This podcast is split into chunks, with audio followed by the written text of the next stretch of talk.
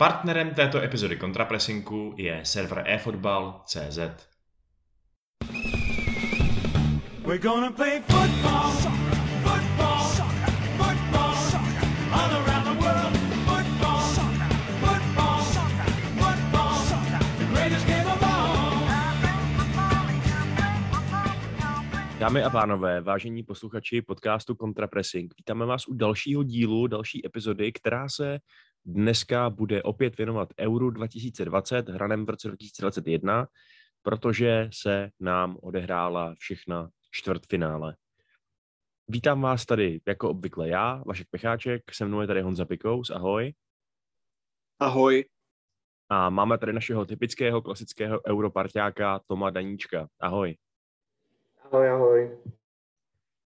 Pánové, my asi dnešní hovor, diskuzi, debatu nemůžeme začít ničím jiným než eh, výsledkem české reprezentace na Euru, který už je známý. Naše cesta se skutečně zastavila ve čtvrtfinále, nestačili jsme na Dánsko, kterému jsme podlehli 2-1. Hm, když se podíváte na statistiky toho zápasu, tak zjistíte, že podle klasické nové směrnice XG jsme byli lepší, měli jsme možná trošku lepší šance než Dánové, ale já bych zároveň skoro řekl, že nakonec postoupil ten lepší tým. Eh, co si to myslíš, Piky? Já bych začal obecně, vlastně, jak jsi říkal, skončili jsme na Euro, tak jestli, jestli je to teda úspěch nebo neúspěch. Z mého pohledu jedeme z úspěšného Eura. Čtvrtfinále je super, před turnajem bych to bral všema deseti, teď se sice může zdát, že to semifinále bylo třeba blízko, anebo tak blízko nebylo, to si, o tom si budeme povídat, ale čtvrtfinále je fajn. Dokonce si dovolím říct, že kdybychom se podívali na výsledky eh, českého týmu, tak je to v podstatě na jedničku. Jo? Eh, prohra o gol s Anglií, remíza s Chorvatskem, výhra nad Skotama a pak eh, výhra nad Nizozemskem, ten nejlepší výkon v ten pravý čas v tom nejdůležitějším zápase a vlastně pak prohra o gol s Dánama. Takže jako žádný průser, výsledkově si myslím, že to snad lepší být nemohlo. Můžeme se bavit o tom, jestli to mohlo být lepší herně, protože samozřejmě Skoti nás ostřelovali jako Verdunu.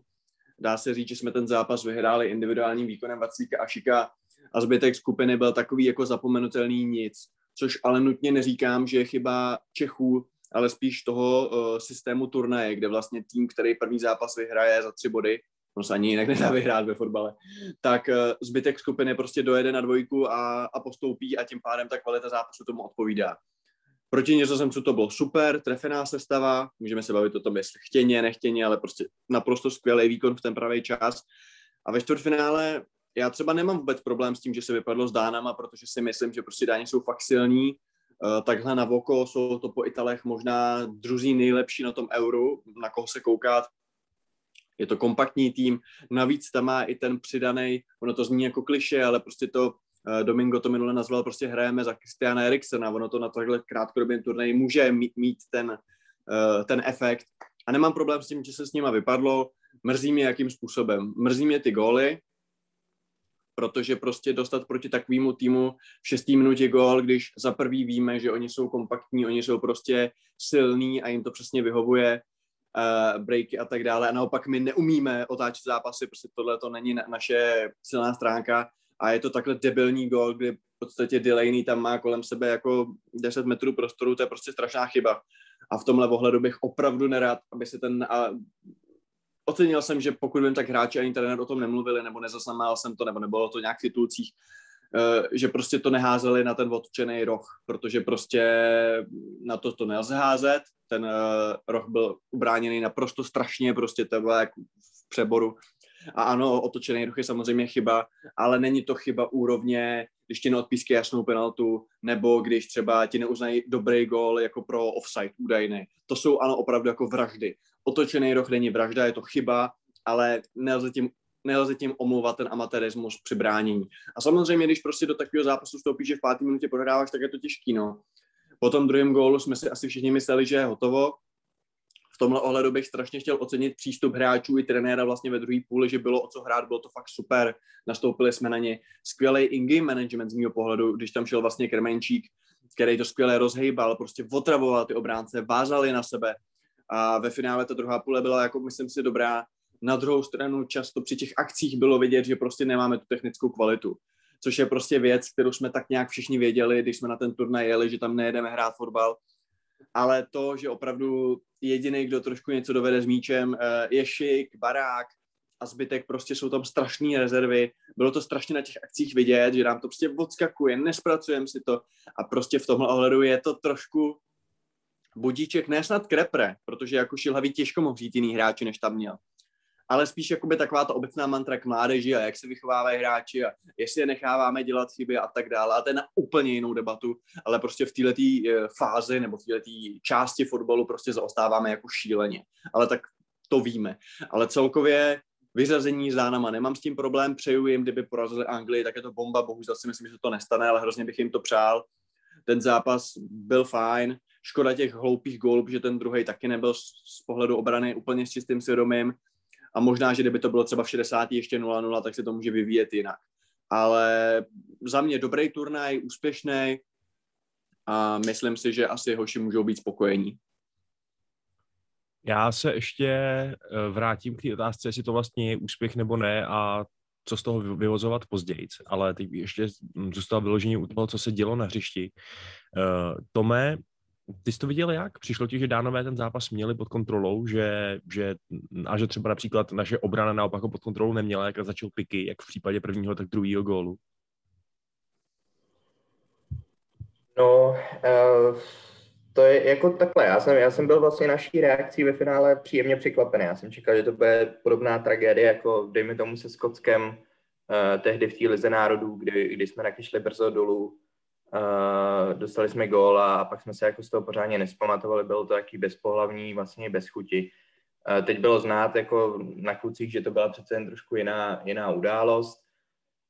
Um, Zároveň ale si myslím, že Dánové to víceméně jako pod kontrolou stejně měli, že oni, oni jsou jako extrémně vyspělej a, a šikovný mančaft a třeba způsob, jakým rychle přepnuli ze strany na stranu i před, i před tím druhým gólem je, je vlastně něco, co, co třeba i náš pressing úplně, úplně nepřekvapilo na tom turnaji nebo neprověřilo. Takže je znát, že oni jsou prostě, uh, co, co se těch rychlých protiútoků týče, trošku jinačí zvíře, než čemu jsme čelili. Vlastně angličani naopak na turnaji skoro vůbec neprotiútočej, skotové podobně, chorvati vlastně to tež, takže eh, čelili jsme něčemu trošku jinému a úplně jsme na to asi nebyli připravení, nebo prostě nám došly síly, eh, technické limity s tím souhlasím, že se taky projevily, ale vlastně jako ta reakce, Uh, jednak už ke konci toho prvního poločasu, ale spíš hlavně teda z začátku toho druhého, kdy se udělali dobré změny, tak ta si myslím, že byla vlastně, vlastně spíš příjemným překvapením pro mě. Čekal jsem to mnohem horší. Na druhou stranu, já třeba souhlasím s tím in-game managementem jenom po určitou chvíli. Myslím si, že zase uh, úplně v tom závěru, nebo třeba na, dejme tomu posledních 20 minut, už nepřišlo to správný uh, okysličení, nebo, nebo nepřišli tam ti správní hráči, Vidra, Vidra byl úplně mimo. Um, a takže, takže si myslím, že i vlastně v těch, v těch střídáních, přece ten poločas se povedl, tak, tak nakonec to trošku, trošku haprovalo, ale, ale jinak jako já vlastně ten zápas, uh, zápas asi hodnotím ve směs skladně, respektive bylo prostě patrný, že jsme si sáhli na dno a že jsme dál nemohli, ale narazili jsme jako suverénně na, na top 4 soupeře. Uh, já když jsem vlastně dělal power rankings před čtvrtfinále na Eurofotbale, tak, tak jsem přesně tyhle čtyři soupeře měl, měl s největšíma šancema na titul, takže prostě bylo to podle mě docela jasně rozdaný ty karty a uh, je, je dobře, že se vlastně nemáme za co stydět. Uh, jinak, jinak mimochodem Šelhavý se toho rohu otočenýho dotknul, ale, ale mě spíš přijde zajímat, vlastně snad tím je úved rozhovor, ale to bylo asi i tím, že dostal vůbec otázku. Ale mně přišlo zajímavý, že teďka po internetu začal kolovat oficiální oficiální klip eh, UEFI dokonce, eh, kde je patrný, že se Čelůzka toho míče malinko dotknul rukou.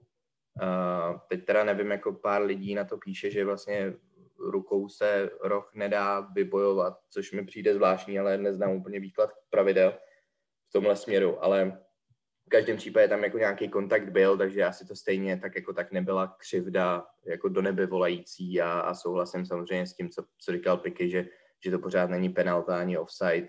uh, který, který by nás měl nějak, nějak jako dál provázet jako duch tím, tím zápasem. Vlastně to ani nebyl vítězný gol. No a Tome, jak bys teda ty, kdybys byl v šilhavého botách, okysličil ten tým na těch posledních 20 minut, když si to už nakousl? No, jako mě, mě přišlo zvláštní, přišel zvláštní ten Vidra, uh, že vlastně úplně jsem nerozuměl, nerozuměl, co tam místo Šikta měl dělat a přišlo mi, že nerozuměl sám Vidra. Uh, jako podle toho, jak jsme se nakonec prezentovali, že už nám vlastně vyšly síly jenom na, na pumpování balónů do vápna, což z nějakého důvodu dělal hlavně Bořil. Uh, přestože na druhé straně máme, máme mnohem šikovnější hráče na centr tak uh, proč tam teda nešel Peckhardt, který, který by aspoň teda v tom vápně stál a byl by tam nějakou jako hrozbou? Uh, na místo, na místo Vidry, který se vlastně dobře hnal za tím jedním, jedním dlouhým balónem, pěkně ho zpracoval, tomu Poulsen teda by by vypíchnul a jinak jako neměl úplně funkci a, a mě teda jako obecně zaráželo, nevím, jestli to už bylo prostě nějakou mentalitou, nebo že se, že se ti hráči vzájemně nakazili, ale mě, mě zarazilo, že vlastně Vidra vypadal ve finále vyčerpanějíc než, než nějaký jako souček nebo kdokoliv, kdo tam byl 90 minut, jo, že jako pořádně ani neběhal, že bylo, že bylo vidět, že se na každý, na každý sprint uh, přemáhal. Já jsem koukal na, na statistiky uh, ohledně pressures, jako kolikrát, kolikrát hráči, hráči zatlačili na soupeře, tak Kremenčíky, Vidra jich mají nula prostě, což já jako nechápu, jo, jakože smysl asi střídání je právě v tomto nějak jako okysličit, tak nevím, s jakým tam třeba přišli pokynem, ale možná to nakonec ani nelze svalovat na Šelhavýho, ale i na nějakou, já nevím, mentalitu nebo cokoliv hráčů, eh, kteří prostě úplně podle mě nevy, nevypadali, eh, a teď se bavím fakt o těch střídajících, ne jako o hráčích typu Souček, který byli docela logicky vyčerpaný, ale že, že v závěru už, už prostě tam ani nebyla až taková jako zoufalá snaha to nějak, nějak zlomit, no, mi přišlo. Takže já bych tam dal asi Pekharta, no. E, jako zrovna podle toho, jak jsme chtěli dohrávat, tak si myslím, že Vidra tam neměl funkci a měl být spíš Pekhart. Já úplně souhlasím s tím, že na konci už na tom našem týmu bylo hodně vidět, že je takový právě utahaný a že se spoléháme jenom na ten zázrak v tom, že tam teda jeden míč Westergordovi nebo, nebo Kristensenovi propadne a že tam teda zakončíme něco z toho vápna. Nakonec jsme dokonce i pár pološancí na konci měli, ale ten závěrečný tlak trošku vyšuměl. Na druhou stranu, co určitě nevyšumělo, byl ten náš bleskový start do druhého poločasu, který právě byl, jak si říkal, ty okysličený eh, krvenčíkem a janktem. Piky, co si tomu říkal, tomu, tomu vlastně docela odvážnému střídání, který okamžitě přinesl výsledek? Jenom telegraficky souhlasím, já jsem to zapomněl zmínit ve svém hodnocení únava na všech těch borcích bylo strašně vidět, že už nemůžou, že ta sezóna je šílená.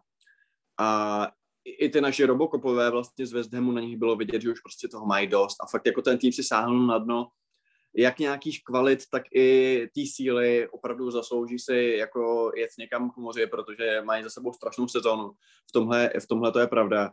A co se týče těch střídání, abych ještě navázal na to, když vlastně Tom říkal, že nechápal Vidru, jasně, v momentě, když potřebujeme dát gól a tlačíme, tak dávat tam breakový hráč je trošku divný, ale hodně se řešil Adam Hložek, že vlastně nebyl ani na soupisce.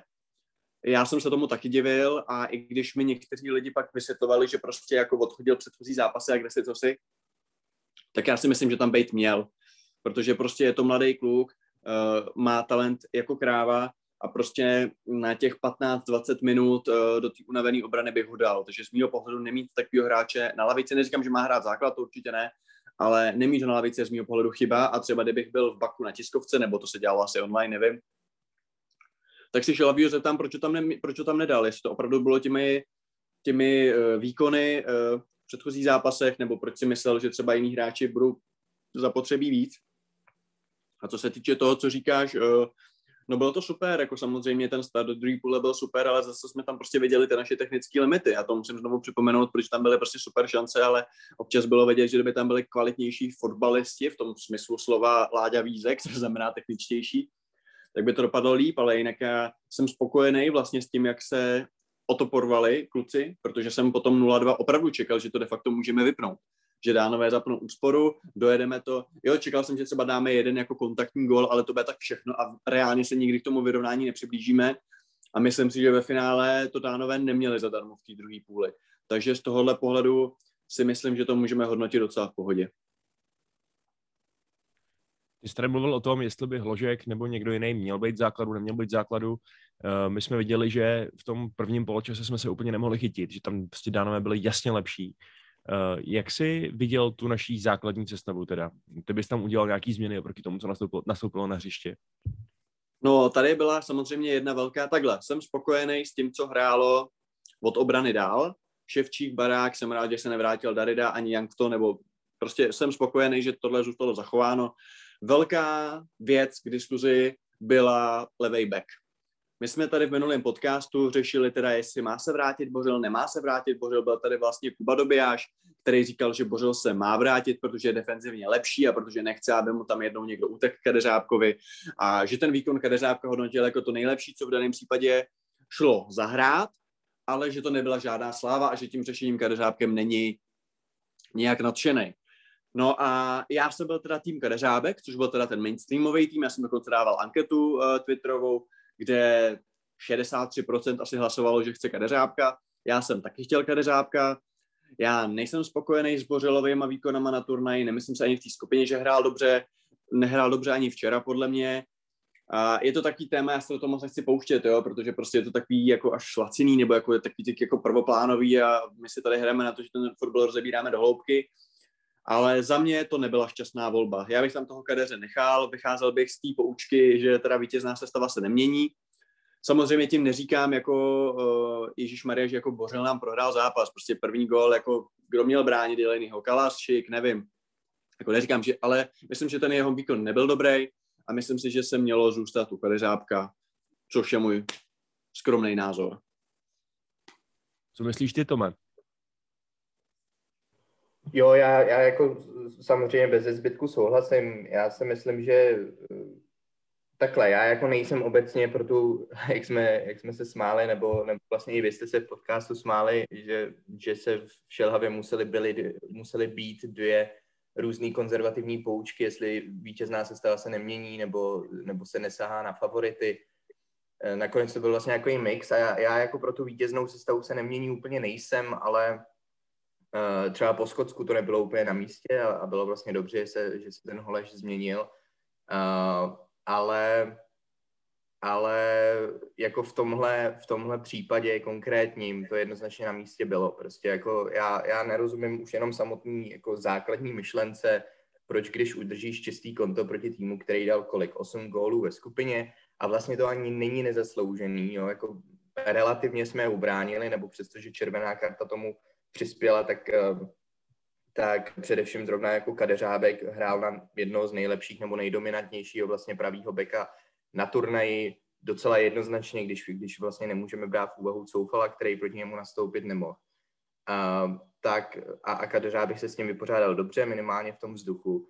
S tím, že dánská velká síla je v centrovaných míčích. Nakonec se to úplně neprojevilo, ale, ale tak jako tak eh, je, je možný, že i třeba na té standardce by se něco změnilo, kdyby tam byl kadeřábek, cokoliv. A jako přestože samozřejmě jako ta chyba byla víc taktického rázu, než to, že by někdo nedoskočil nebo cokoliv. Ale jo, obecně si myslím, že jako kadeřábek tře- by třeba nic nezměnil směrem dopředu, uh, protože vlastně v tom i proti Nizozemsku nic moc nepředved, a, ale obecně prostě naše levá strana v tomhle asi limitovaná byla a, a musela být, uh, to by tam maximálně musel být zdravý Novák, možná jako kdysi, třeba někdy během svých pík let. Um, takže, takže jako tam nebylo úplně asi co získat ani ztratit a no, myslím si, že defenzivně prostě si, si o to řekl a obecně jako ta základní myšlenka, že, že zrovna po takovém zápase po čistém kontu protočíš obranu, nebo i kdyby jenom jednoho člena, eh, tak, tak je to samozřejmě důležitý a Bořil se prostě o to svými výkony neřekl. Takže tam si myslím, že je to jako docela jednoznačný a bohužel jako musíme říct, že ten úvod byl od, od Bořela natolik nervózní, že, že vlastně se to ukázalo uh, jako špatnou volbou. No. Ale jinak bych asi nic, nic jiného bych asi neměnil, přes, přestože, jak říkám, tak vítězná sestava se nemění úplně pro mě nemá váhu, tak asi v tomhle případě by to svý opodstatnění našlo.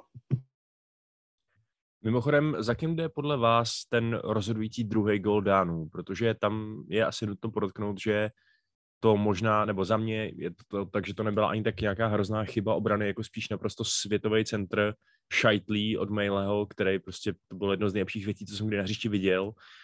a byl přesně do toho koridoru nejistoty, že jo, mezi obránce a golmana a pak prostě krásný volej, takže vy byste to někomu vyčítali, piky? Ale nevím, zase musel bych si to teď asi jako víckrát přehrát, abych teda řekl, jestli je to teda víc ta světovost, tak říkáš, ty za mě to jako chyba obrany byla, za mě byla asi na obou stranách, no. Je na jedné straně nechat ho ocentrovat a na druhé, že ho Bořil nenabral, no, prostě, ale uh, z mého pohledu, jako já že to je hrubka typu, když si, já nevím, Alisson dá jako vlastní gol, ale jako za mě to je chyba obrany prostě, no, tak jako zase neřekl bych, že to bylo tak jako světově sehraný, že jako obrana jako nemohla udělat víc. To se nemyslím. Za mě ten gol za obranou bude, ale neříkám, že za jedním konkrétním hráčem. No, uh, co ty, Tome? Je jasný, že ten rok byl strašná organizační chyba naší defenzívy, ale ten druhý.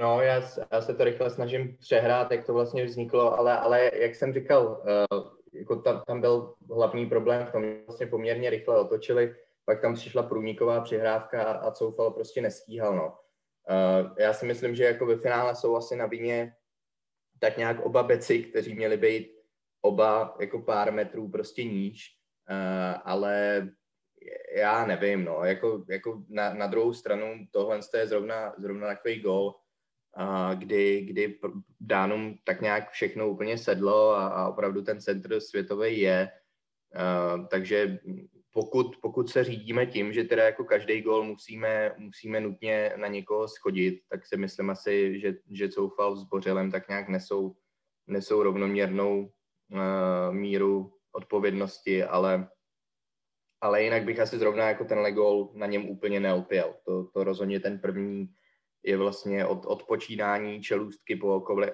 kolektivní počínání českého týmu uh, úplně jako jiná kategorie, co se, co se nějaký vyhnutelnosti toho gólu týče.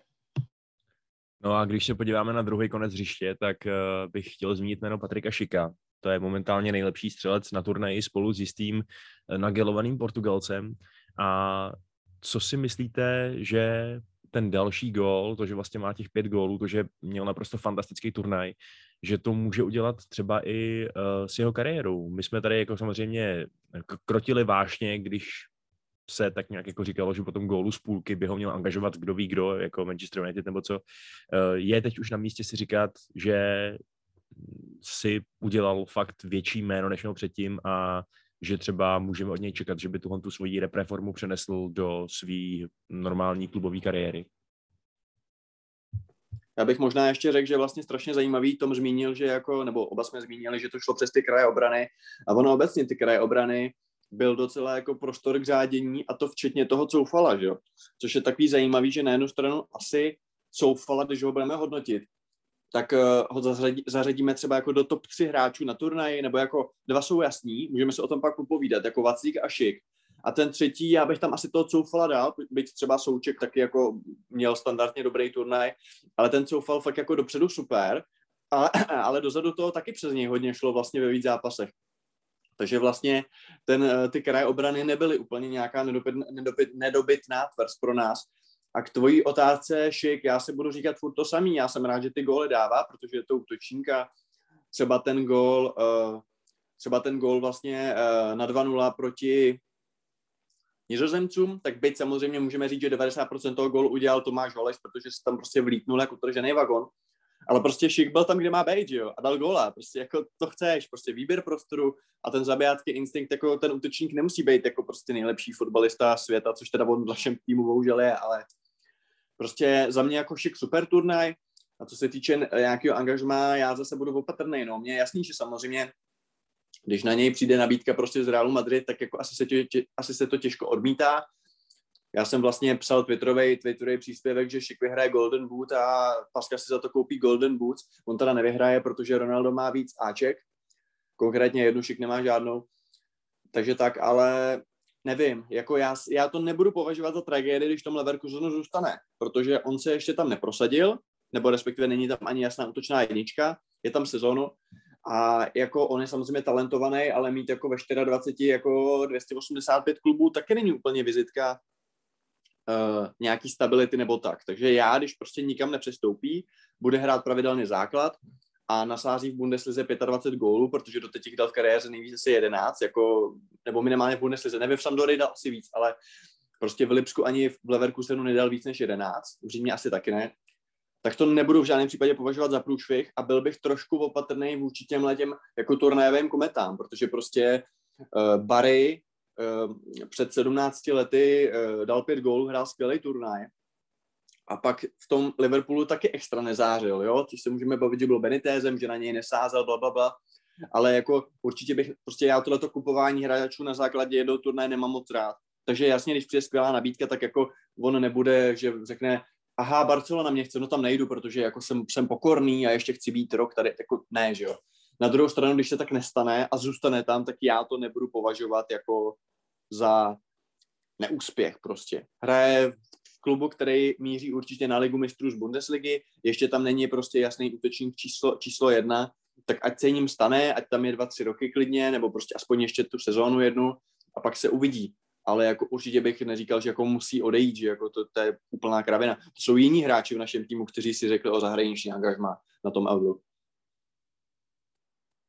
u koho tohle platí nejvíc podle tebe?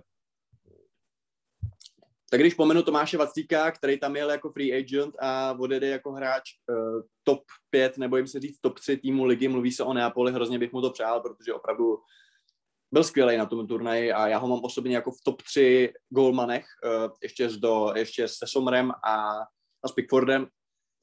A jako Holeš byl dobrý, že jo, když tam pak šel prostě proti Nizozemcům byl nejlepší, byl Nizozemcí, byl nejlepší, i kdyby neměl to jedna plus jedna, Takže ten určitě jako by mohl odejít, což teda opravdu jako to už je napomník Trpišovskýmu, jo, jako um, z pravýho beka, který si nekopne udělat středáka a jako pokud by pak na to konto na tom postu přestoupil třeba prostě do Premier League, tak prostě to je opravdu jako důkaz geniality Jindřicha Trpišovského.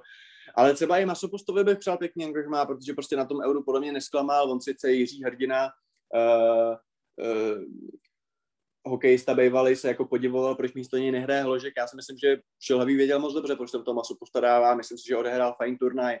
A kdyby přišla nějaká Bundesliga, prostě slabší, asi ne, ne Bayern, ale nebo prostě nějaký zahraniční angažmá, tak bych mu to přál, myslím, že by si to zasloužil. Byť samozřejmě ve Slávě asi, kdyby odešli Sima Olejnka, jako musíš vždycky se koukat na tu druhou stranu, ale jako přál bych mu to. A jako stopeři si úplně se angažmá neřekli, uh, Bořil taky ne, uh, Coufal zůstane tam, kde je. Jako úplně nevím, no, jako, ale tak u toho Šika je to otázka, no. U toho Šika je to otázka, ale tak ve finále těch hráčů tolik asi nebude, no. Já bych sázel na to, že se tam, vy, že se tam vykope provod, kdyby, ale ten chyběl hodně, to, na toho jsem si včera vzpomínal, ale, ale u toho Holeše já si dovedu představit, že za něj přijde nabídka na 15 mega. Teď jde o to samozřejmě Slávě, jestli ji vezme, ale myslím si, že klidně se to stát může. Taky jsem si včera vzpomínal na provodu a říkal jsem si, že je to ten náš De Bruyne, který by odemkl eh, zataženou obranu Dánu, ale bohužel osud tomu nepřál. Uh, Já ti s čím řeči, ty si jak řekl teď to De Bruyne, tak jsem si úplně řekl, že to je pravda. Ale ne proto, že by jako odemykal nutně, ale že je fakt jako all around, jo? protože já mám třeba na Kevinovi hrozně rád, že fakt jako může hrát úplně všude a všude vlastně hraje dobře. U nás se tomu nejvíc blíží Suk, ale provod je přesně ten typ hráče. Prostě provoda by dal do sestavy na libovolnou pozici a zahrál by ti dobře a to si myslím, že taky strašně chybělo, protože by to prospělo té variabilitě, že mohl by hrát z pravého křídla, z levého křídla, uh, eh, AM, nebo, nebo hloubš třeba vedle Suka nebo Holeše, vlastně zahrál by vlastně kromě stopera snad úplně všechno a, a jako to je fakt jako velká škoda, ale tak to patří k fotbalu, že jo, budeme se bavit o zápase Itálie, Spinacola končí, u, s utrženým vazem, nebo co mu je nejlepší uh, krajní back možná na turnaji. That's football. Tome, máš co dodat, ať už k Šikovi, anebo k té další diskuzi o tom, co, který naši hráči by si tady jako eh, zasloužili za svůj výkon něco víc?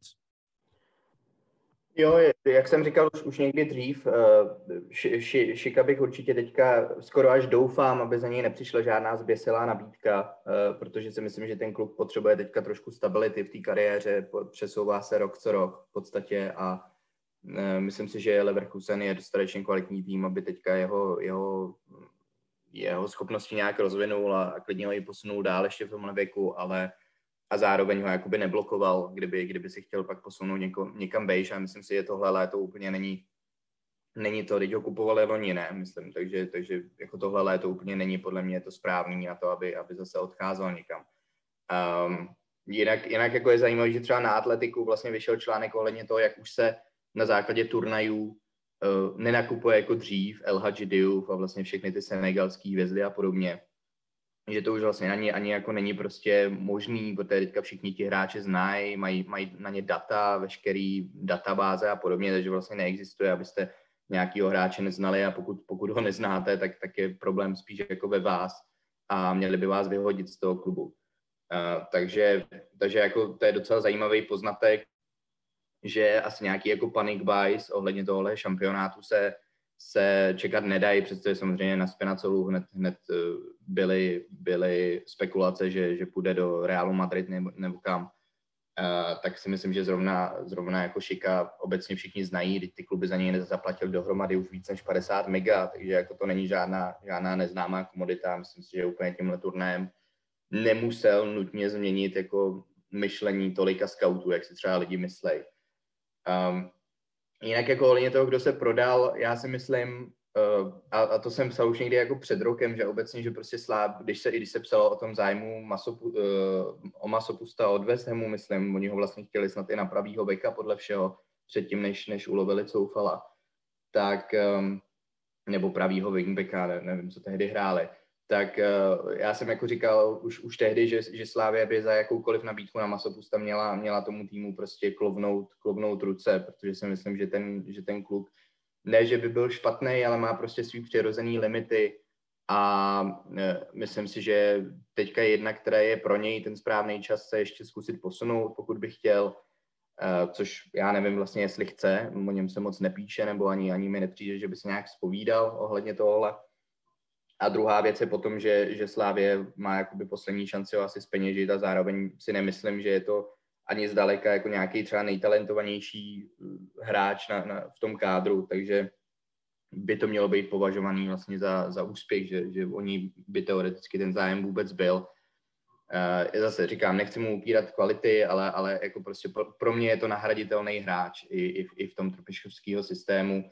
Druhá věc, jak říkal, jak říkal Piky, je samozřejmě problém asi, kdyby, kdyby ti vlastně odešli tři, já nevím z kolika, pěti, nebo teď možná s plavšičem šesti křídel.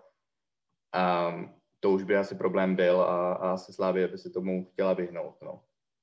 Ale, ale jako je zajímavý mimochodem, jak vlastně všichni ti hráči, který tak nějak, u kterých by se dalo uvažovat, že by se někam měli posunout, tak jsou jakoby v takovém už docela pokročilém věku, kdy, kdy prostě to první zahraniční angažmá u nich nikdo a, asi nebude chtět ani zosnovat z těch, z těch zájemců.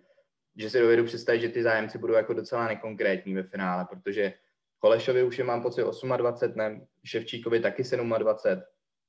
A jak, jak vlastně ta paralela s Eurem 96, tak vlastně všichni ti slávisti tehdy na dnešní dobu taky přistupovali pozdě. Tam Suchopárkovi bylo 26, obecně nikdo z těch slávistů nebyl mladší než 23 let, což, což třeba nevím, jestli si někdo zpětně jako uvědomuje, že to je vlastně docela už starý věk na to jít poprvé, poprvé ven. Ale uh, furt je to prostě klidně o, o tři nebo pět let mladší než, než ti kluci, co tam teďka byli. Takže přestože my máme vlastně reprezentaci v tom pravém vyzrálém věku, tak zároveň vlastně kromě krále, který vyloženě zklamal uh, tam mě nebyl nikdo, kdo, kdo, kdo by se tam šel prodávat, no, což, což je vlastně možná taky trošku, a, a Hloška, který samozřejmě možná má zase čas, to je jako jiná debata. Um, takže to je možná taky k zamyšlení na budoucnosti, uh, že, že vlastně i z tohohle pohledu jsme úplně neměli co nabídnout. Mě teď tomu úplně ukrad, co jsem si právě plánoval říct, že my tady řešíme jako kdo se prodal ale kdo se neprodal, že jo, hlavně prostě, a to je přesně král, jako ten se tam měl prodat, to byl ten artikl, že už z té Moskvy je čas se posunout jako do Premier League, a teď vlastně on na tom turnaji jako zklamal, což se může znít přikře, ale prostě když hrál, tak hrál blbě a Holeš ho vystranil ze sestavy. A teď je otázka, jestli jako přesně, když vlastně Tom říká, že když Tom říká, že jakoby už se na ty turnaje nekouká ve smyslu, jako že přijede Pepa, který ho neznáme a najednou jde prostě do Juventusu, tak jestli to platí naopak. A jestli třeba týmy, třeba z Anglie, který měli zájem jako o krále před tím turnajem na základě jeho výkonu ve Spartaku, tak jestli právě taky nad tím jako přivřou oko a nebo jestli se třeba může stát, že jestli mají nějaký shortlist třeba čtyř jako borců na DM, tak jestli teď to král z něj vyřadí na základě toho, že uh, vlastně se mu ten turnaj nepoved. To by mě docela zajímalo. No, to je docela dobrá otázka. No. Já, jsem, já jsem nad tím taky přemýšlel a uh, obecně si myslím, že záleží samozřejmě klub od klubu. Spousta klubů do dneška funguje na velmi, řekněme, neanalytický skautovací bázi a je to spíš o tom, kdo koho zná a jaký agent tam má jako velký slovo a tak dále. Ale v tom případě, o kterém mluvil už Tom, že se bavíme o nějakým uh, moderním klubu, který se teda snaží svoje, svůj rekrutment podkládat tím, že ty hráče má důkladně nasledovaný, důkladně prostě prostatistikovaný a tak dále, Eh, tak eh, si myslím, že by to snad ten efekt teoreticky mít nemělo a že třeba toho krále fakt někde eh, v nějaký západní soutěži uvidíme spíš dřív než později. No. Samozřejmě je otázka, co udělá třeba ten turnaj s jeho sebevědomím, protože to asi musela být docela velká rána, že tam jel teoreticky jako jedna z opor a pak vlastně vypadl ze sestavy takovým způsobem, až myslím, že ani neexistovaly žádný hlasy pro to, aby se tam vrátil, že jo? Myslím, že jako to... Jo, no. veřejnost se nějak na jeho stranu určitě nepostavila a neříkala, že Žilhavý je kretén. Uh, takže, no, co to dělá já, já myslím, na, na mě král působí jako takový trošku, mám v pičista, že, že jako on si z toho asi nic moc dělat nebude, nebo, nebo takhle, jako prostě asi akceptuje, že ta sezóna byla obecně náročnější než, než veškerý jiný, že mu to hold nesedlo, já myslím, že zároveň je sebekritický natolik, aby věděl, že mu to nesedlo a že, že si asi hrát ani nezasloužil. A, takže, takže jako to doufám nějakou osudovost nebude mít a, a zároveň jako mimochodem, co jsem říkal ohledně toho, že, že se hráči nekupují na základě eura, tak zároveň to vlastně platí i naopak, že, že i, i kdyby ten hráč na tom euru nepodal dobrý výkony, tak to nutně neznamená, že se nekoupí, protože jako funguje to spíš tak, že se nějaký svý nějaký svý názory nebo sledování, prostě ti skauti stejně viděli už tunu videa před tím turnajem na něj, Eh, že si to maximálně nějak potvrdí, že ho třeba uvidíš v těch, v těch důležitých vyhrocených zápasech, což může být důležitý faktor, jo, jestli vidíš, že na to má mentálně nebo podobně, což vlastně eh, paradoxně vlastně král ani nehrál žádný jako vyloženě vyhrocený zápas, jo, nebo nehrál tam ústřední roli. Takže ani v tomhle nemůžeš říct, že by nějak vyhořel nebo musel nějaký scouty zklamat. To je spíš si myslím, že prostě scouti budou nadále, jakoby tenhle, ten, tenhle turnaj pro ně prostě nebude ve složce král existovat, což uh, jakoby není ani plus, ani minus ve finále. Myslím si, že to vlastně bude prostě se s tím dál nakládat tak, že, že je to takový hráč, jaký byl prostě celou dobu ve Spartaku a, a tím to jako pro nás končí. No.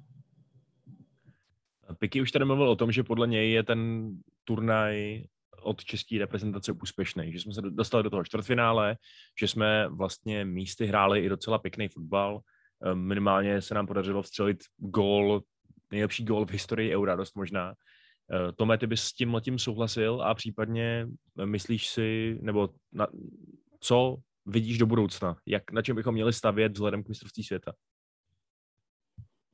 No, do budoucna se Šilhavý musí jednoznačně zaměřit a myslím si, že tady nebudu teďka říkat žádný moudra, prostě zaměřit se na, na složení, složení obrany, uh, pročistit to, pokusit se přijít na řešení s levým bekem, což teda good luck obecně, uh, protože vlastně Bořel už taky vstupuje teďka do let, kdy, kdy je vlastně v, dek- v declineu, možná už to uvidíme i v lize, uh, možná už jsme to viděli letos, kdy nebyl třeba le- tak dobrý jako loni nebo předloni.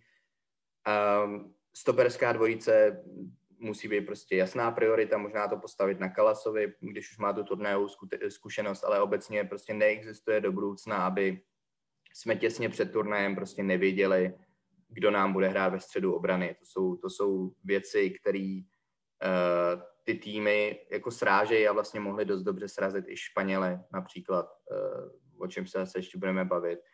Takže, uh, takže jako ta obrana jednoznačně prostě máme pravýho beka tím to vlastně hasne. Uh, Golman si myslím, že zůstane. Pak střed zálohy, to je, to je jako taková kotva, kolem který se dá ještě minimálně jeden cyklus vybudovat, takže tam si myslím, že tak nějak jako není asi nic moc potřeba s tím, že provod tam přijde, doufejme, zase dobře naladěný to nějak strhnout. A druhá věc jsou křídla, no. Tam si myslím, že je jako další otazník, kdy my bychom si měli jasně říct, co si od nich slibujeme, protože teďka jsme byli tak nějak zaseklí na tom, že jako všichni tak nějak víme, že profil Jankta a Masopusta jsou úplně jiný, uh, přinášejí na hřiště něco jiného, ale zároveň mi přišlo, že se posuzovali vlastně jednou optikou a to jestli mají dozadu, jestli vypomáhají těm krajním bekům, jestli to jsou prostě dříči. Což je optika, která bude inherentně že, favorizovat Masopusta, protože Jank to je prostě náš se šikem uh, podle mě docela jasně nejnadanější hráč, jo, v tom takovém jako rizim, rizim slova smyslu a fakt jako techniku, to jsme viděli teďka, když přicházel z lavičky proti Nizozemsku, kdy to velmi dobře prostě podržel a sklidnil tu hru. Stejně tak teď tam zase měl prostě ohledně shot creating actions byl, byl první z toho týmu. Vyrovnal, teď nevím už koho, myslím Coufala se čtyřma. Jo, takže což nejsou nutně akce, které by třeba, který by třeba přímo vedly ke střele, ale který by ji nějak jako, uh, nevím, katalyzovali, byli, byli tím katalyzátorem. A, takže je pořád jako znát, že, že tam má nějaký ten rozdílový faktor, že může jim být, ale, ale musí se mu asi přizpůsobit pozice a role na hřišti. Uh, jo, je to trošku podobný jako třeba Švédové s Forsbergem, kdy taky se občas říká, že Forsberg moc je nucený bránit a vlastně ho to, ho to svazuje, ale zároveň jsme viděli, že na tom turnaji zářil ve finále, protože tu roli přece jen má trošku uspůsobenou, může, může volně cestovat do středu hřiště. Um, to trošku u Young tam mi tam chybí. Uh, ty, ty balóny se k němu často třeba ani nedostávají v takové míře. Takže prostě jinými slovy říct si, co chceme od těch křídel, jestli mají být teda defenzivní, nebo je v pořádku mít jenom jedno defenzivní křídlo a pokud už jsou defenzivní, tak proč teda nemáme ty křídelní prostory ucpaný mnohem líp, než jsme měli tady, kde nás větral Perišič, Robertson, Mele, vlastně všichni a což že je v nepořádku prostě, pokud, pokud, když už máš limitovaný nebo limituješ křídla tím, aby, aby hlavně trekovali dozadu, tak by se to mělo nějak projevit i na tom, jak, jak seš pevnej dozadu. A to si myslím, že je docela jako základní poučka a nemyslím si, že úplně fungovala tady. A, takže co oni chceme, jestli chceme prostě hrát na protiútoky, chceme tam náběhový hráče, v tom případě proč Pešek odehrál 0 minut na turnaj, a podobně. Jo? Eh, takže jako rozhodnout si prostě naší identitu, podle toho zvolit křídla, začít to na nich stavět eh, a vyřešit obranu. To si myslím, že jsou dvě, dvě hlavní otázky. No. Díky za zavrubnou analýzu. Já ještě teda, než se přesuneme k dalším týmům, konkrétně k Anglii, která se potká s Dánama v semifinále, tak bych chtěl uh, vypíchnout něco, řekněme, kontroverzního, co jsi řekl, a to je tvoje Eh, to je tvůj apologismus vůči Janktovi, který musím říct, že mě teda na tomhle turnaji hodně zklamal a vlastně mi přišlo, nebo nepřišlo mi okem toho diváka, že by to bylo tím, že by byl nějak extra takticky svazovaný. Že mi přišlo, že má nějakou licenci něco tvořit, akorát mu to prostě ve většině zápasů fakt zoufale nejde a přišlo mi, že dokonce ani včera neměl takový efekt na ten zápas, jaký bych hodně doufal, když tam prostě přicházel čerstvý, že jo, proti přece jenom už trošku unavenější obraně. Eh, je to jenom můj názor, tohoto hejtění Jankta za tohleto euro, nebo, nebo jak to máš ty piky? Já zase nejdřív odpovím na otázku, kterou si dal Tomovi, co do budoucna, do budoucna. Já jsem i vlastně v článku, v komentáři o českým týmu, co jsem psal na Tiskali, můžete se tam přečíst na homepage nahoře.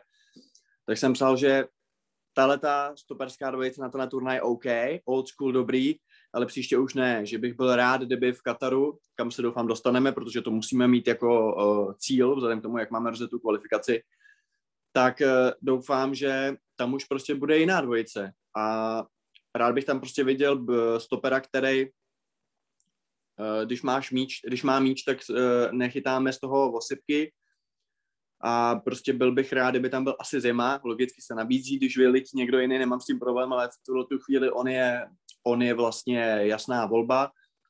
Je otázka, jak na tom bude Kudela, když se vlastně vrátí jakoby třeba do Evropy a do těch těžkých zápasů obehrát za repre na podzim. Je mu kolik? 34.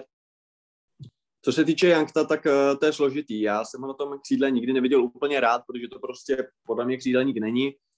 Uh, za mě to je nejlepší hráč uh, do té do jakoby italské zálohy, přičlený na, na levo, LCM, jak se tomu říká. A je jasný, že když prostě bude na křídle, přesně jak říkal Tom, tak tam bude hrát jinak, než hraje Masopust. Takže do budoucna je třeba otázka, jestli třeba nehrát třeba na diamant, to znamená, že říct si, hele, nemáme křídla, tak prostě na ně nebudeme hrát. Eh, a můžeme hrát třeba 4-4-2, protože potenciálně nám tady dorůstá třeba Hložek, který třeba za rok, za dva může být jako skvělej, nebo máme třeba i jiný útočník, jako my nemáme prostě špatný útočník, že jo, Vidra, uh, hraje prostě v Anglii, Peghart, jasně je to poucher, ale prostě je to nejlepší střelec polské ligy.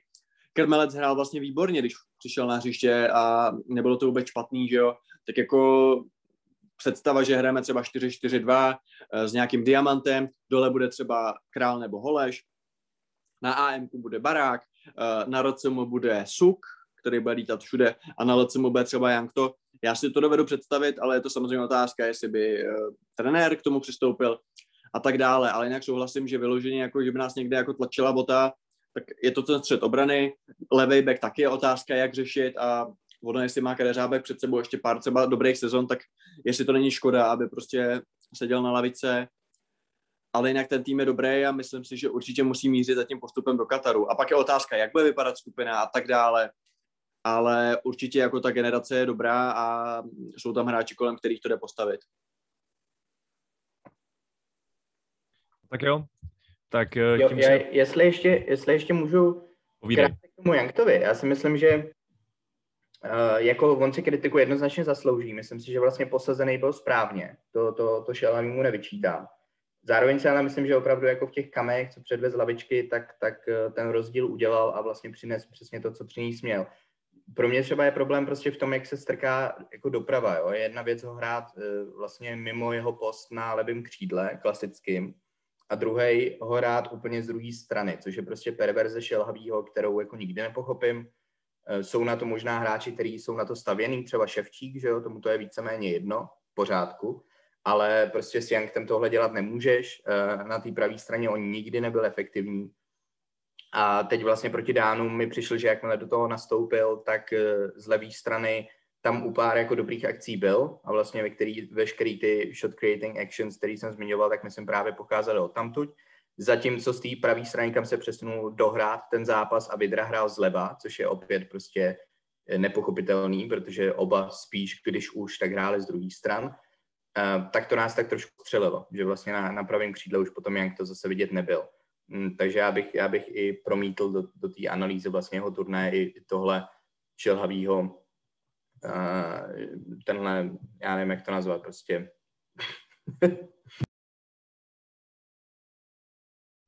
OK. Tak jo. Tak eh, hele, pojďme se teda přesunout k tomu našemu dalšímu týmu, který máme v kontrapressingu oblíbený z hlediska nějakého analyzování a šťourání se do něj. A to jsou angličani, který se teda, jak už jsem říkal, utkají s těma dánama v semifinále. A je to tým, který uh, teď bude v obrovském laufu do toho semifinále, protože se podařilo zdemolovat Ukrajinu rozdílem třídy. Byl to snad nejjednoznačnější ten um, vyřazovací zápas, co jsme viděli, že jo a chytil se dokonce i Harry Kane, uh, Southgate zaroto, zarot, zarotoval, nechal hrát Sancha uh, a všechno to vyšlo a angličani rázem vypadají, nebo rázem, oni vypadají už docela dlouho, protože mají pevnou obranu a to je základ, ale vypadají rozhodně jako obří favorit, asi spolu s Itálií na to, aby to celý vyhráli. Tak uh, co jsi tomu říkal, Piky? Ale já se budu strašně stručný, protože jsme už hodně dlouho kecali o Čechách a o těch ostatních týmech se ještě budeme bavit za mě nerad bych na základě toho zápasu moc usuzoval. Samozřejmě angličani masturbují v médiích, protože to je super výhra, ale pojďme si říct, že cokoliv jiného než postup přes tu Ukrajinu, tak by byl failure úplně největší uh, horázu. Jako jasně, vždycky je lepší vyhrát takhle vysoko, než prostě vyhrát 1-0 gólem prostě z 95. minuty.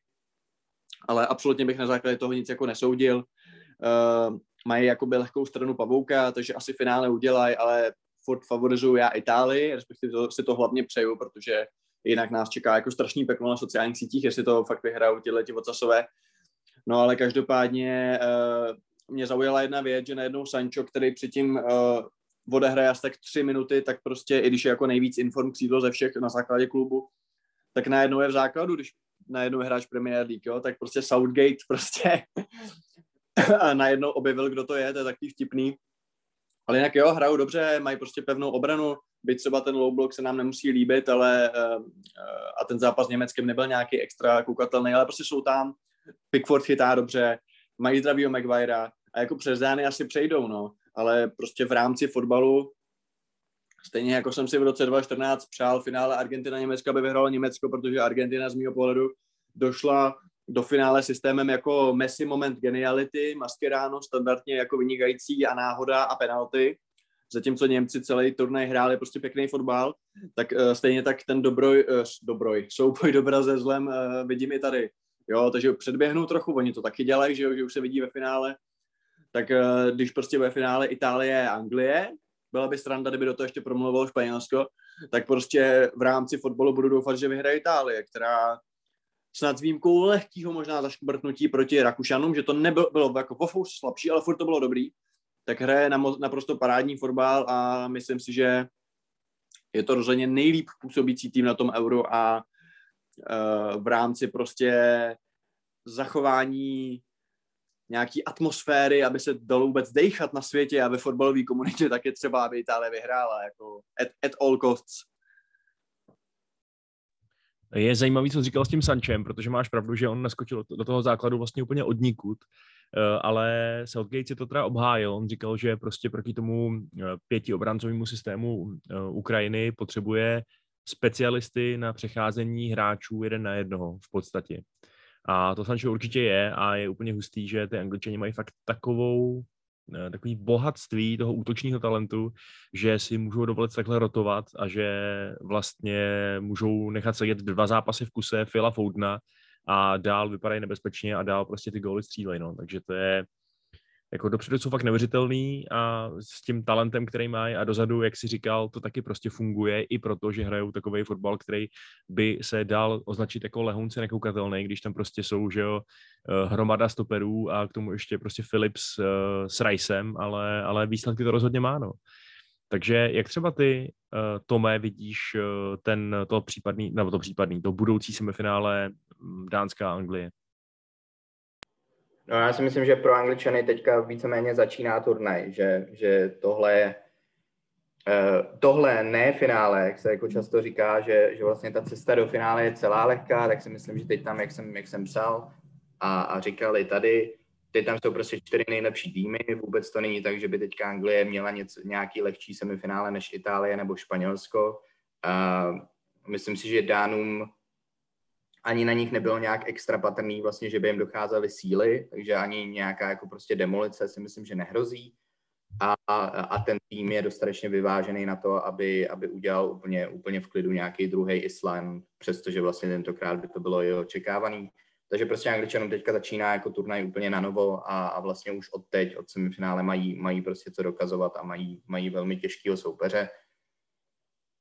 Uh, já jinak, jako já bych řekl, že, že Southgate si, si víceméně všechny anglické média maže na chleba, protože veškerá jeho sestava se zatím kritizovala aspoň v jednom ohledu a veškerá jeho sestava zatím klapla na jedničku. Takže tím bych to asi, asi za sebe uzavřel, že, že obecně asi Southgate je jeden z, nej, z nejpodceňovanějších reprekoučů, a protože ten, ten, ten pán, přestože jako mě třeba nesedí úplně lidsky, jo, je to takový trošku mudrc, přijde mi, přijde mi, že je to taková ta inspirational quote uh, z Instagramu chodící, že, že je takový jako hrozně spirituální na, na, na můj vkus. Ale takticky si myslím, že dělá prostě všechno, všechno tak, tak, tak jak by se na turné dělat mělo. Uh, už jenom to, že, že právě vystřídal tři různé varianty na, na to pravý křídlo, dejme tomu, nebo falešný pravý křídlo. Uh, to, to samo o sobě svědčí o tom, že má nějaký plán, že, že přemýšlí dopředu, Eh, přestože Saka si byl zraněný a možná by hrál místo Sancha, tak zároveň, jak si, jak si říkal, tak to byla dobrá volba, konkrétně na Ukrajince.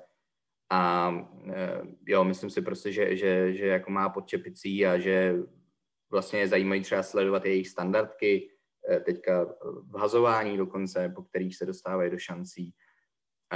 A nejsou to ty delapovský v hazování, je to spíš prostě, jak jsou hráči rozestavení, jak se potom vyhovějí a, a narazej. A a vysunou se do, do útoku. Takže myslím si, jako, že Anglie je fakt jako dobře nadrilovaný tým a přestože nebaví, tak to, tak to vůbec není důležitý. No. Jo, no, říká se, že zkrátka dobře ten turnaj ti vyhraje spíš ta mm, stabilita a defenzíva než ten útok, to už jsme tady říkali. Uh, Piky, to by jenom jako fanoušku Chelsea, jak jsi momentálně spokojený s tím, jak se hráči z tvého týmu do té reprezentace prosazují? Protože přece jenom eh, nalevo hraje skvěle Luke Shaw, takže Chilwell si nečuchne, že jo? Uh, Reese James taky prostě na to, jak jsme do něj vkládali nějaký naděje, tak taky nic. Tak jak, to, jak to vidíš? Ať hrajou co nejméně, ať nestrácí síly, ať se nezraně, ať se hlásí na přípravu. Eh, tak to bylo velmi lakonické a uh, uznávám, že možná do úvodu Premier League, který je vlastně blíž, než, eh, než se může zdát, tak, tak můžeš mít docela dobrý point. No. Ono okay. frére, až se ti v semifinále zrakví show a budeš si vzpomínat, že najednou je nějaký Alex Teješ, tak taky možná to národovecký anglický cítění přehodnotíš, Vašku. Mm, jo, možná přehodnotím, no, je to, je to, je to klidně možný. Nicméně teda v tom uh, semifinále Dánsko-Anglie, jako jsme říkali, že Dánové jsou velice silní a že se nemáme za co stydět, že jsme, že jsme s nimi vypadli, tak uh, favorita máme asi jasnýho. Ostatně to stejný bude platit o tom druhém semifinále, kde se utká Itálie se Španělskem. Itálie potom, co porazila Belgii. Uh, pánové, vy jste ten zápas určitě viděli, byl to zápas docela fascinující, protože Ital, Italové uh, vypadali, že by mohli Belgii taky smést.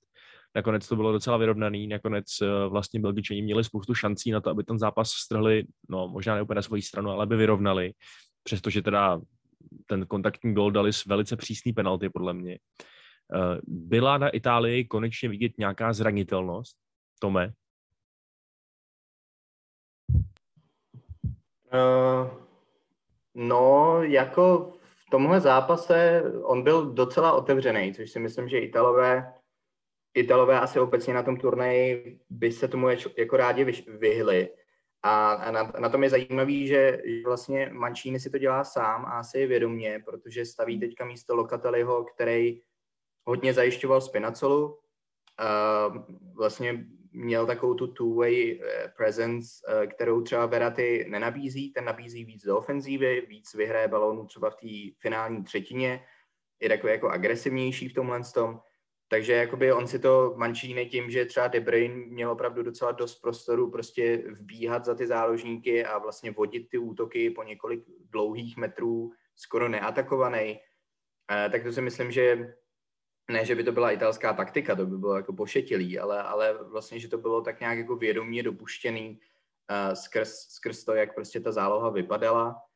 Uh, a, ale, ale jako prostě pro Italy nadále platí, že ten tým uh, ví, co dělá, uh, vlastně tu, tu hru ve finále i kontroluje, vytváří si šance prostě ze všech směrů, ze všech různých situací a, a, a jde, jde, jde z něj hroz, hrozný strach v, to, v, tom, v tom, jak je jako právě variabilní. A proto si myslím, že i když se zdá, což vlastně jako tomu se nevyhne, nevyhne asi žádný tým na turnaji i Anglie proti Německu, přestože to výborně kontrolovala celý ten zápas, vlastně možná nejlíp ze všech zatím vyřazovacích zápasů, tak zároveň eh, stejně prostě dopustila ty dvě velké šance Wernera a Millera, takže myslím si, že to je jako vzhledem té kvalitě soupeřů, eh, že to tak nějak vždycky dopustíš a, a Italové vlastně čelili nejlepšímu nadále, jednomu z nejlepších protiútočících týmů, takže tam asi se dalo očekávat, že z těch breaků nebo z útoku do otevřené obrany něco inkasují nebo minimálně se budou blížit tomu něco inkasovat. Takže, takže jinak si myslím, že jako ten zápas prostě zvládli přesně tak, jak zvládnout měli a uh, vypadali vlastně zase opět velmi zábavně a, a dobře. No. Jo, tak já myslím, že Italové si svýma výkonama řekli o post největšího favorita a navíc ještě, jak se už tady naznačil, takovýho, nebo možná to byl piky, takovýho lidového favorita na to vítězství, protože hrajou prostě hezký fotbal. A otázka ale je, co s tím udělá zranění jednoho z jejich klíčových hráčů, protože Spinacola, o kterém už jsme se tady zmiňovali, eh, vlastně utrpěl vážný zranění, bohužel. A nahrazoval v tom zápase teda Emerson, což je hráč, který ho Piky velmi dobře zná, tak eh, může to mít fakt jako radikální negativní efekt na ten tým, Piky? Odpovím ti expertsky, nevím. Eh, je to samozřejmě ztráta, je to určitě jinak hráč do ideální jedenáctky turnaje. To nahrazení Emersonem může působit jako velice razantně, že vlastně Emerson v Chelsea že ho nehrál, jako dal jeden gol po jednom dotyku s míčem proti Atletiku a to bylo všecko. Ale on třeba v kvalifikaci, protože Spinacola byl zraněný, to odehrál daleko víc, jo. takže ono to jako není, že zase tam dáš Emersona a najednou se to celý sesype, ve finále může tam podat dobrý výkon uh, a nemusí to být takový problém a samozřejmě ztráta to je. Na druhou stranu ta Itálie nestojí na jednom hráči, že jo, prostě mají skvělý střed pole, mají tak skvělý střed pole, že si můžou dovolit vynechat Lokateliho, který si tady říká o zahraniční, co zahraniční, třeba Padujové, ale prostě o lepší angažma. Uh, ten tým je dobrý, takže jako zase úplně, taky už jsme v minulosti měli případy, že někdo prostě dlouho nehrál a pak šel a zahrál dobře a zase bych to úplně nestavil na tom, že teď si to jako sesype, protože prostě tam bude Emerson. Jako jasně, kdyby tam byl prostě druhý borec, který má za sebou jako 90 zápas, no možná zase nebyl unavený, takže možná to k něčemu bude, ale já Mančínemu věřím, že to sestaví dobře a a už kvůli třeba Chiellinimu, prostě 80 letýmu, bych mu přál tu zlatou tečku, protože myslím si, že ten tým je fakt jako hrozně sympatický a, a navíc eh, moje sestřenice si vzala Itala, má s ním tři děti, takže vlastně jsou na světě tři lidi, kteří mají 25%, 25% krev stejnou jako já, takže já nemůžu jinak než fanit Itálii. Takže Forza Itália a, a když vyhraje Itálie Euro, tak tady zaspívám písničku Umberta Tociho v dalším podcastu potom. Hm, no tak to je nabídka, která se neodmítá teda. Uh, a, ale neovlivnila tvoje sympatie k Italům i to, jak... Monika Bellucci ovlivnila. ne, ne, ne, myslel jsem, jak, jak na sociálních sítích vlastně proběhla kauza Immobile, který uh, byl zraněný a najednou Italové dali gol a on vůbec zraněný nebyl a mohl, mohl si jít krásně radovat. Nepřišlo ti to takový uh, vlastně nepopulární? Ale uh, jasně, to se samozřejmě řešilo, ale já ti to řeknu asi takhle. Štve mě, že takové věci ve fotbale jsou, trestal bych je, trestal bych je tak, aby si to ty hráči rozmysleli systémově, jo, prostě jednoznačně simuluješ, dostaneš třeba stopku na tři zápasy, rozmyslíš si to. Je to jediná cesta, jak to vymítit, že nějaký peněžní pokuty ne, prostě stopka, dokázaný simulování nebo nějaký válení, jo, nesouhlasím s tím. Na druhou stranu, to, co se klasicky zvrhlo na sockách, to, že najednou přišli eh, všichni takový ty lidi, co jako jinak kolem fotbalu projdou jako dvakrát za rok a teď prostě jo, rugby a hokej a formule a hod papírovou vlaštovkou, to jsou prostě ty správné sporty, kde chlap bez hlavy dohrál zápas do konce, vole. A ve fotbale jsou ty bebínci. Já tohle nemám rád, protože to je prostě agenda a výborně to napsal, myslím, že Luděk Mádl, jako, že přece jako jedna nějaká blbá situace, nebo nějaký, dobře, nějaký úsek závěrečný v rámci toho utkání, tak ten ti přece nemůže jako zkazit náhled na Itali, který do té doby hráli skvěle, i v rámci toho zápasu, i v rámci celého turnamentu, že to je zase takovýto klipovitý vnímání světa, aby samozřejmě se mi to nelíbí a Immobilemu bych za to dal facku, no tak to nic nemění na tom, že prostě Italové hrajou skvěle a zaslouží si ten turnaj vyhrát.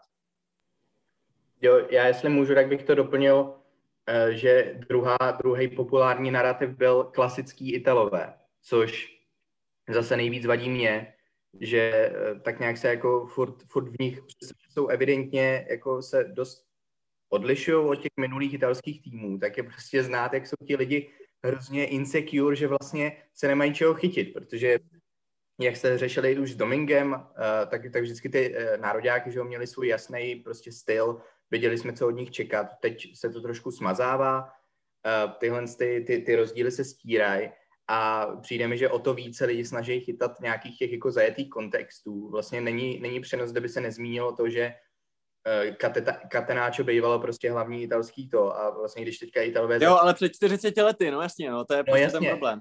Ale, ale právě jako to, to, to je jako jedna věc, ale druhá věc je, teď jakmile začaly Italové bránit vedení, tak prostě já jsem sledoval zrovna ITV nebo BBC nebo co to bylo, tak hnedka prostě komentátoři, jak kdyby to měli jako našrocený, tak zmínili, jo, ale je vidět, že prostě Itálie stále má v krvi to bránění. No, jako jasně, protože všechny týmy bránějí někdy vedení.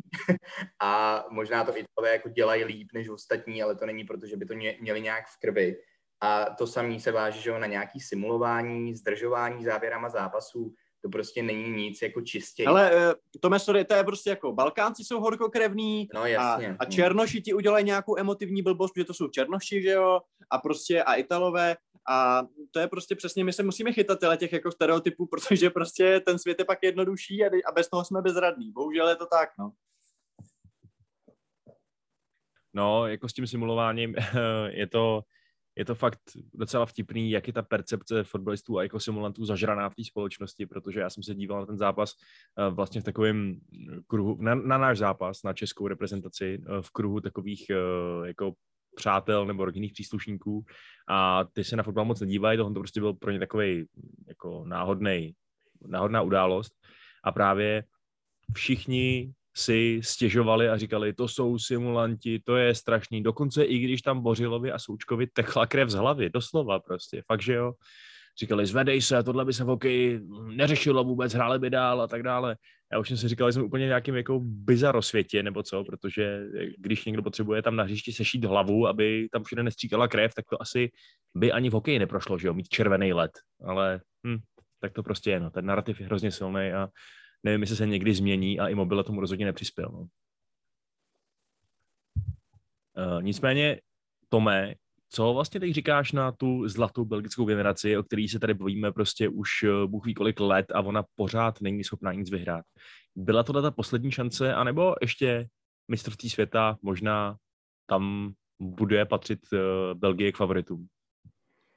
No, podle mě by museli prostě z ničeho nic objevit obránce, což já nevím, já neznám dostatečně belgický fotbalový landscape na to, abych, abych řekl, že třeba někdo byl opomenutý na, na úkor všech těch dinosaurů, co tam nastoupili, ale pokud prostě jako na mistrovství světa zase pojedou s Fertonkenem, Fermálenem a všema Alderweirendem, no klasicky jsem zmotal jeho výslovnost, a tak, uh, tak si myslím, že jako to bude podobný, no. bude to nějaký čtvrtfinále, osmifinále a uh, prostě narazení na nějaký strop ve finále a jako určitě to minulý mistrovství světa prostě byly jejich vrchol, to bylo tam, kde, kde tak nějak si všechno sedlo a měli asi navíc.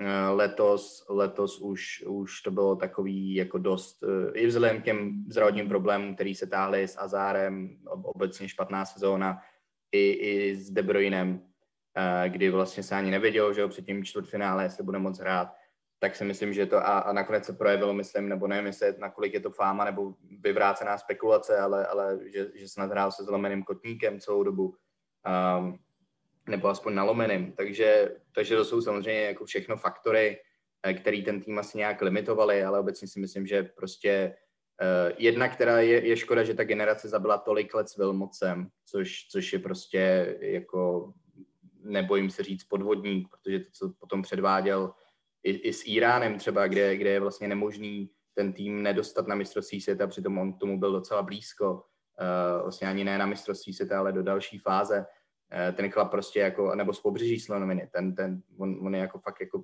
legitimně špatný kouč a je blbý, že s ním zabili docela dost, docela dost let. A Martinez si myslím, že tomu týmu vlastně docela i svědčí, ale, ale prostě naráží na, na, ten, na ten personel, no, s, tím, s tím, že jako tu obranu, už jenom to, že to musí lepit uh, Torgenem Azárem na, na levém wingbacku a, a Bůh ví ještě, nebo Chadlim, um, to, to asi vypovídá Volec Chance. No tak jo, tak uh, jestli nemáte už nic k Itálii a Belgii, tak nám zbývá poslední zápas k probrání, poslední čtvrtfinále k probrání a to je samozřejmě to, ze kterého postoupil soupeř Itálie a to je Španělsko. Eh, Španělsko, který je vlastně strašně zajímavý tým na tohle turnaj, protože oni jsou velmi schopní v držení míče, velmi neschopní v dávání gólů a neustále vypadají hrozně křehce vzadu, takže by to vlastně vůbec neměl být tým, který by měl být schopný postoupit daleko, ale furt se jim to daří, ačkoliv proti uh, Švýcarsku, velkému outsiderovi, až na penalty, uh, který teda jako mm, to byly jedny z nejhorších penalt, co jsem kdy v životě viděl, ale, uh, ale Španělé měli během toho zápasu 73% držení míče, 90% úspěšnost přihrávek, a stejně nebyli schopni to dotáhnout v základní hrací době do výhry a opět inkasovali po strašné chybě vzadu, kdy jim dal gol a Shakiri do prázdní brány. Tak eh, Piky, jak jsi to viděl ten zápas? Já si tak obecně o Španělech myslím, že oni jsou tak trošku pod radarem, že my je neřadíme na tu úplně nejvyšší úroveň, protože tím turnajem proplouvají tak jako lecjak. Ale furt tam mají prostě momenty, kdy si říkám, jako jo, oni jsou strašně dobrý. A to jde samozřejmě i za Enrikem, což je prostě dobrý trenér, A byť samozřejmě ano, Morata Palič a kolikrát prostě je to zdlouhavý a prostě moc, moc dlouho to trvá, dostat až do kuchyně, pak prostě stejně nevystřeli. Na druhou stranu oni mají strašnou technickou kvalitu, oni jsou furt z nějakého prvního doteku jako nejlepší na turnaji, bez diskuze. A hlavně furt prostě tam mají hráči, kteří to jako dovedou rozhodnout, jo? Třeba zmíněný Jordi Alba možná hoří dozadu, ale vytváří šance je strašně nebezpečný dopředu. Hrozně se mi líbí Pedri, který v rámci té jejich zálohy, jako je prostě možná, jestli se mluví prostě o Foudnovi a o takovýchhle hráčích, tak jako Pedri je možná budoucí, nechci říct budoucí Messi, ale možná budoucí Iniesta, spíš jako typologicky. A furt si myslím, že prostě ten turnaj jako můžou vyhrát taky, jako, aby jsme se prostě nedivili, oni dají prostě 1-0 Itálii a budou ve finále. Uh, byť uh, v tom jako power ranking, rankingu jsou asi jakoby teď na třetím místě, že jo? Anglie je tam vyhoněná prostě uh, ostrovama a Itálie je nejlepší, takže a Dánové jsou jako outsideri, ale jako můžou to klidně vyhrát a upřímně řečeno, ano, jasně, porazit Švýc- Švýcery až na penalty není prostě žádná sláva, na to stranu Zomar chytal výborně a oni jako kolikrát, že jo, ten turnaj prošli tak, že se třeba trápili proti někomu nebo ho porazili až prostě na pokutový kopy a stejně jako šli dál, takže já bych Španěle určitě jako ne, ne to, ne, jak to říct, ne, on nevyřazoval z nějakých jako bojů o, no, o medaile, když mají medaily všichni, že jo, když jsou ve čtyřce, ale zajímá mě třeba stoperská otázka, no, protože teď vlastně v tomto zápase hrál vlastně Pautores místo, místo Garci, že jo, to se taky před, hodně před turnajem řešilo, že máš tam Laport, Laporta, který se stal Španělem den předtím, máš tam Garciu, který odehrál pět zápasů za City. Uh, může to hořet, nemusí. Uh, jsem na ten střed zvědavý, ale obecně si myslím, že Španělsko tím, že jsme ho měli možná určitě třeba pod Belgií, možná určitě pod Německem, arguably, nevím, jakože už jsme říkali, jako tohle není přece to dobrý Španělsko, na který jsme byli zvyklí, tak, eh, tak si ve finále myslím, že ten turnaj můžu hodnotit jako úspěch a už teď, už teď to semifinále je vlastně docela fajn, fajn výsledek pro ně. Uh, Tome, nakolik, kolik dáváš šance Španělům, že projdou přes Itálii a jak to vidíš ohledně jejich kvalit? No, eh, já skoro bych si dovolil jít proti proudu a řekl bych, že, že malinko favorizuju, nebo minimálně jako vůbec bych se nedělal, kdyby postoupili. A myslím si, že to je fakt jako dobrý tým, který vlastně sráží fakt jenom ta nesehranost a neskušenost stoperů, nebo neskušenost minimálně na té mezinárodní úrovni, kdy teď vedle sebe hráli dva leváci, že a potvrdilo to teorie let, let kterých odborníků i, i lajků, že dva praváci vedle sebe jsou v pohodě, ale dva leváci už vůbec nefungují, což má asi něco do sebe, protože bylo znát, že si dost lezli do svých teritorií a že moc nevěděli, co dělat, eh, Pautores a, a Laporte. Um, takže myslím si, že vlastně tohle je jejich hlavní slabina. Není to ani nutně ten útočník, který se zmiňuje furt, protože Morata dělá dost, dost práce i, i bez míče a vlastně nakonec, nakonec Moreno ani není lepší zakončovatel, taky, taky zase spálil dost šancí. Um, takže a, a hlavně prostě ten tým jako pořád tak nějak cítí, že i když, i když dává góly, tak pořád bych mohl dávat o tolik víc, že jenom to samo o sobě je prostě jako dobrá predispozice. Že si myslím, že ti Španělé jako můžou klidně Itali jednoduše přestřílet, že ne, ne, že to bude nějaký divoký zápas 4-3, ale že, že, že to klidně, pokud oni, oni jako dovedou uh, ten míč kontrolovat, což se jim zatím dařilo, držet to třeba i vejš ve hřišti, tak si myslím, že Italové klidně můžou být zranitelní a, a podlehnout tomu tlaku. Bude to obecně jako fascinující zápas, myslím si, že, že třeba i hm, tím, tím, jak nás bude bavit, tak o dost lepší asi než to druhý semifinále. Ale jo, jako souhlasím s Pikem, že, že trošku lítají pod tím radarem pověstným a, a že se s nima docela prapodivně nepočítá. No. Já, já, já jsem je měl jako vlastně druhý favority, Eh, před čtvrtfinále jako druhý favorit za, za Italama, takže obecně si myslím, že kdokoliv postupí z tohohle semifinále, tak, tak ten turnaj vyhraje. Jenom ještě krátce ke Švýcarům, který si vytvořili díky té porážce Francie eh, reputaci jako zabijáci obrů, téměř ji potvrdili i proti Španělsku, kdy vlastně i s červenou kartou dokázali ukopat, uh, ukopat to do penalt ty penalty tady nakonec nevyšly, uh, jak už jsem říkal, byly docela hrozný, kopali vlastně že jo, dva stopeři, který kopali úplně hrozně, plus pak to Vargas přestřelil, což se uh, vlastně málo kdy vidí že jo, na této úrovni, že by ten hráč životně netrefil bránu. Uh, ale asi můžou být s tím turnajem hodně spokojený, je tak. A, a je to taky taková jedna ta surprise package toho turnaje. Myslíte si, že Švýcaři překonali očekávání víc než třeba my, jako česká reprezentace, Piky?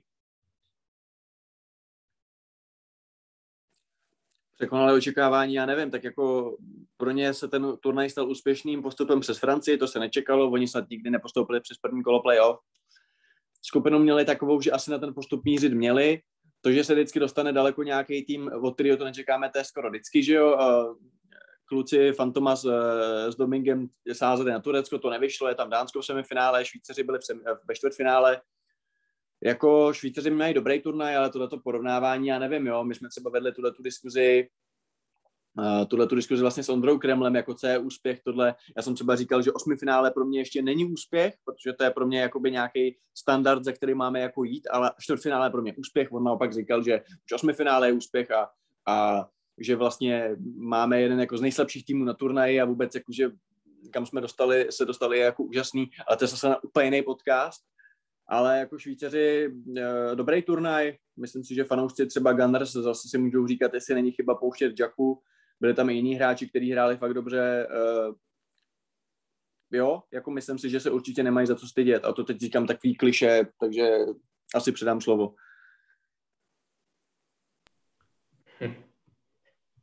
No já jestli můžu mimochodem, tak jako Švýcaři takovej, měli takový ten jako heroický turnaj, že, že jejich stopeři byli super, jejich brankář byl super, jo, to, to je takový jako ten eh, docela, kdybych měl říct nějaký jako prototyp toho, že se outsider probuje dál, tak je to přesně outsider poháněný jako těmahle postama vlastně.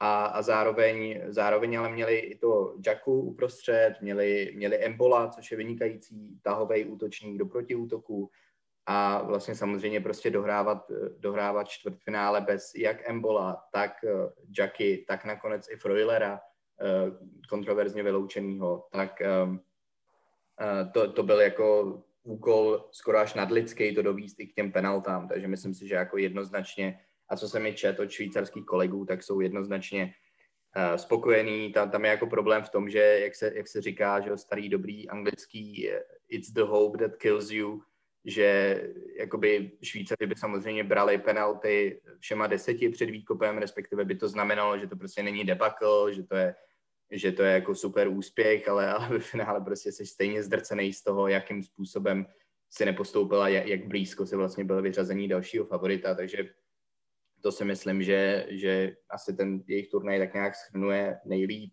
Já třeba obecně, jako kdybychom se měli někde inspirovat, tak mě hrozně, mě hrozně bavila Ukrajina v tom, jak jsou takový jako v tom přístupu docela neoblomný. On, on to nebyl jako zdaleka nejefektivnější tým, ale byl dost možná nejefektnější.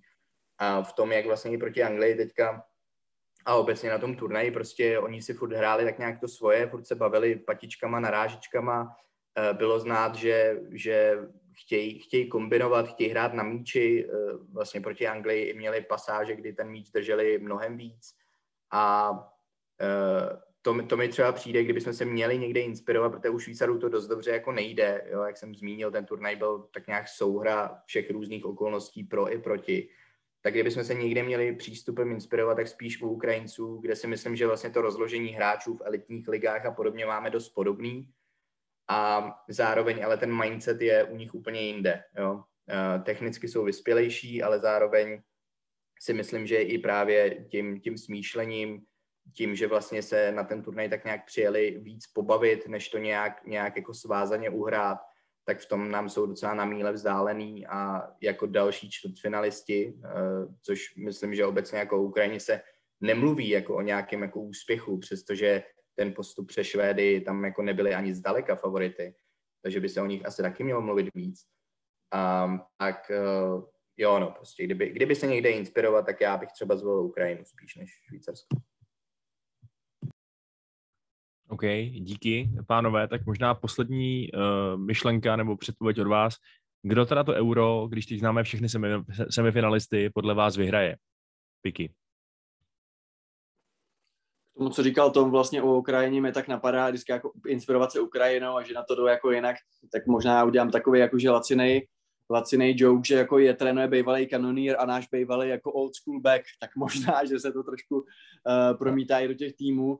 A jinak uh, můj typ srdce mi Itálie, nebudu mít problém s tím, když vyhraje Španělsko, Dánsko nevyhraje, i když by to bylo samozřejmě úžasný, kdyby vlastně Schmeichel vyhrál jako i, i, i druhý uh, turnaj evropský.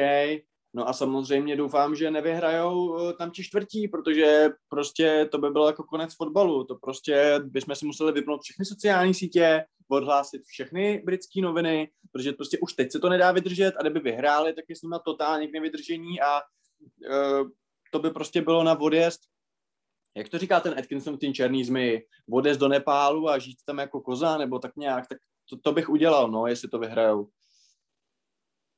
Co ty, Tome? Čím by se stal ty, kdyby vyhráli Angličani?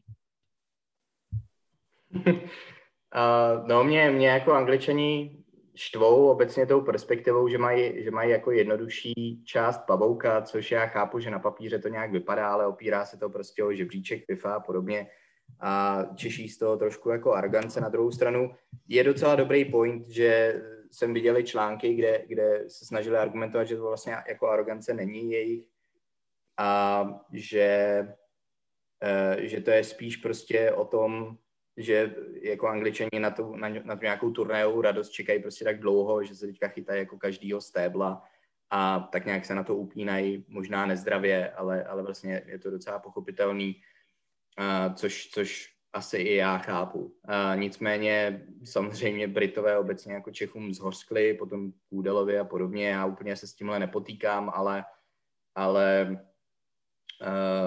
jako nebudu jim přát ve finále proti komukoliv, ať už tam postoupí kdokoliv víc, to, to určitě ne. A obecně si myslím, že prostě nějaký jako selhání zrovna ve, ve, ve Wembley by bylo vlastně jejich první turnajová porážka eventuálně uh, ve Wembley uh, by bylo takový příznačný, příznačně anglický a, a tak trochu čekám, že se to stane. No, tak to bychom měli naše předpovědi. Já eh, za sebe dodám ještě, že to podle mě vyhraje naprosto nudná předpověď, že to vyhraje Itálie, protože se mi líbí a přál bych jim to, takže to řeknu takhle on record. A taky on record poděkuju vám, kluci, že jste tady dneska si povídali se mnou. Díky tomu, že jste nás opět oblažil svojí přítomností. Díky za pozvání. Eh, díky tobě, Piky.